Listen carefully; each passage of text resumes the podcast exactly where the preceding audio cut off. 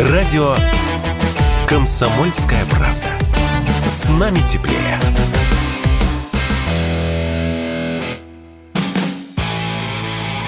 Автоньюз. Совместный проект радио КП. Издательского дома «За рулем». Еще один японский автопроизводитель заявил о своем уходе из России. Вслед за Toyota и Nissan покинуть наш рынок решила фирма Mazda. С вами Максим Кадаков, главный редактор журнала «За рулем». Mazda продает свою долю в совместном предприятии Mazda Solars Manufacturing Cruise. Продает своему партнеру компании Solars. Соглашение об этом подписано 24 октября.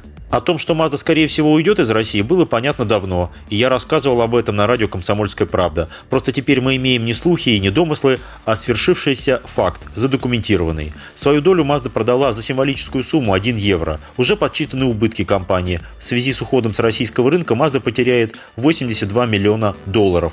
А что потеряем мы? Многие скажут, пусть уходят, не жалко. Нам Mazda все равно не по карману, что вчера, что сегодня. Нежели красиво, нечего и начинать. Но ведь многим и новая Лада Веста не по карману.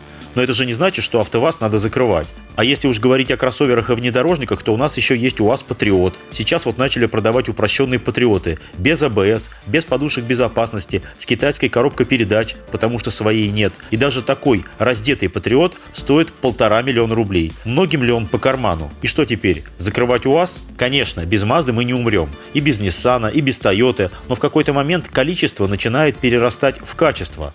На российском рынке Mazda не была особо крупным игроком. Если ориентироваться на последние пару лет, Mazda занимала примерно 15 место в списке самых популярных новых автомобилей у россиян. Наиболее успешной среди японцев была Toyota. За последние годы она продавала в России 90, 100, 110 тысяч машин. На втором месте всегда держался Nissan. Россияне покупали 50-60 тысяч машин в год. А Mazda боролась за третье место с Mitsubishi. Обе компании продавали у нас ежегодно по 25-30 тысяч машин. Все вместе Mazda, Nissan и Toyota занимали больше 10% российского рынка новых автомобилей, то есть каждый десятый покупатель.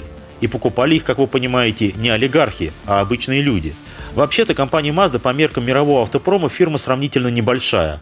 Маздовцы этого ничуть не стеснялись и всегда открыто говорили «Мы маленькая, практически семейная компания».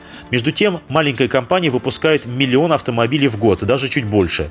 Примерно две трети из этого объема производится в Японии, а еще треть на других заводах по всему миру, в число которых до последнего времени входило и совместное предприятие Mazda Solars. Наш сборочный завод расположен во Владивостоке, прямо в портовой зоне, что облегчало доставку комплектующих из Японии. Там собирали кроссоверы CX-5, CX-9, а также седаны Mazda 6. Но это производство. А теперь давайте посмотрим на мировые продажи. Самый крупный рынок для Mazda это, понятное дело, США. 330 тысяч машин в год. В Китае и в Европе продавалось по 190 тысяч. В самой Японии всего 160 тысяч. А в России 30 тысяч в год. То есть не такой уж мы и незаметный рынок. Скажу больше, Mazda всегда рассматривала нас как один из самых перспективных рынков. Это значит, что при благоприятном стечении обстоятельств нас ожидало и расширение модельной гаммы, и расширение российского производства. Но нет. И теперь неизвестно когда. Конечно, официальные дилеры и серые продавцы будут тащить к нам Mazda с других рынков, прежде всего из Китая пользуясь тем, что бренд у нас раскрученный, с хорошей репутацией. Например, некоторые дилеры уже начали продавать неизвестные у нас ранее кроссоверы Mazda CX-4. Их везут из Китая. Машина построена на платформе популярного у нас кроссовера CX-5. Примерно тот же размер, примерно тот же дизайн и примерно тот же интерьер. Двухлитровый мотор, 158 лошадиных сил, автоматическая коробка, только передний привод. Цена от 3 до 3,5 миллионов рублей. Уже появились в продаже седаны Mazda 6, тоже из Китая. Там они называются Mazda Atenza, кстати, как в Японии. 2 литра, шестиступенчатый автомат, передний привод, 3 миллиона 300. Понятно, что о заводской гарантии на эти машины не может быть и речи. Либо без гарантии, либо гарантия от дилера. Это если оговорить ее отдельно и доплатить. Других вариантов нет, ибо все это неофициальные поставки.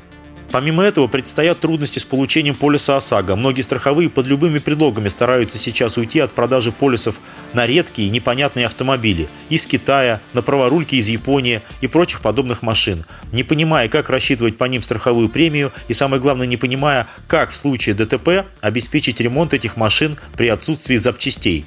Где вы, например, возьмете переднее крыло или фару на Mazda CX-4, которая у нас раньше не продавалась? Нужно заказывать их по интернету? Можно, конечно, и так, но готов ли клиент с разбитой машиной ждать поставки запчастей в течение месяца? А что будет с обслуживанием уже проданных через официальных дилеров автомобилей Mazda? Что будет с поставкой запчастей к ним, с гарантийным обслуживанием? Тоже большой вопрос. На данный момент дилеры, официальные дилеры, сидят в неведении. Будут ли японцы поддерживать поставки запчастей и официальную гарантию? Нужно ли перезаключать дилерские или сервисные договоры? Непонятно. Если Mazda уйдет окончательно и прекратит всякую деятельность в России, обслуживать автомобили Mazda придется исключительно с помощью расходников и запчастей из альтернативных поставок. Насколько это будет возможно. Но мы все-таки надеемся на лучшее. С вами был Максим Кадаков, главный редактор журнала «За рулем». И не унывайте, еще поездим. Автоньюз. Совместный проект радио КП. Издательского дома «За рулем».